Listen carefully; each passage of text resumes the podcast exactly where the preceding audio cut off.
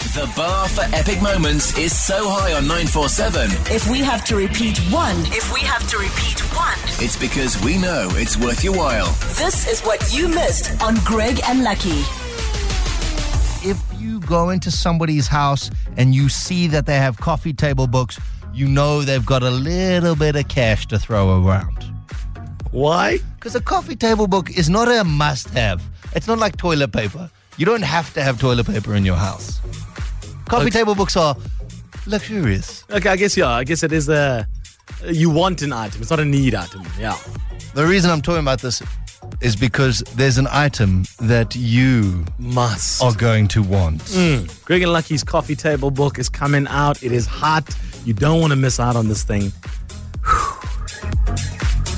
I'm I'm thinking this is this is just the basic. If if you could hear the coffee table book, this is what it would sound like. You know what I mean? Whenever I think of posh people, this this this comes up. If you walk into someone's, if I walk into someone's house and this was playing, oh, I'm getting some. I'm definitely getting shrimp tonight. Shrimp or prawn or Some other sea creature sea from way deep. Yes, yeah. That's costing at least three hundred bucks. We came across a great saying from a listener, and It's we beautiful. want all of your great sayings. The, the saying goes, and this is what we actually thinking about naming the book. This the saying goes: a man can't keep a chicken as a pet because one day he is going to eat it, and other great sayings. That's the book. They hate the book title. we were talking about how Lebs um, had a suitor who was best friends with a girl, and then that quote came in. And Yeah. It was So we want your great sayings, and if you've come up come up with it yourself, awesome. Be- But if you're using ones from other, you know, artists and people, then yeah. But then they got to be original. I don't want to hear life is short. Eat, you know, dessert first. Not that one. Okay. Yeah. Well, so this is also one that we're not looking for. And I'm glad that this man has prefaced it first. Okay, this one I don't advocate, but it's a quote for all the boykies in Joburg. Treat 'em mean, keep 'em keen. Yeah, that won't go in our coffee table book. As you can hear this music in the back, it's a classy book. Cl- Well, I mean, no, it's not entirely classy. Lucky, you do you know what your quote is? Okay, yeah, that is true. Yeah. yeah, we're not going to mention Lucky's quote just yet Okay. because you will Yeah. be horrified. Yeah.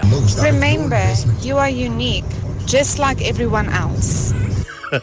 I like that. I like that.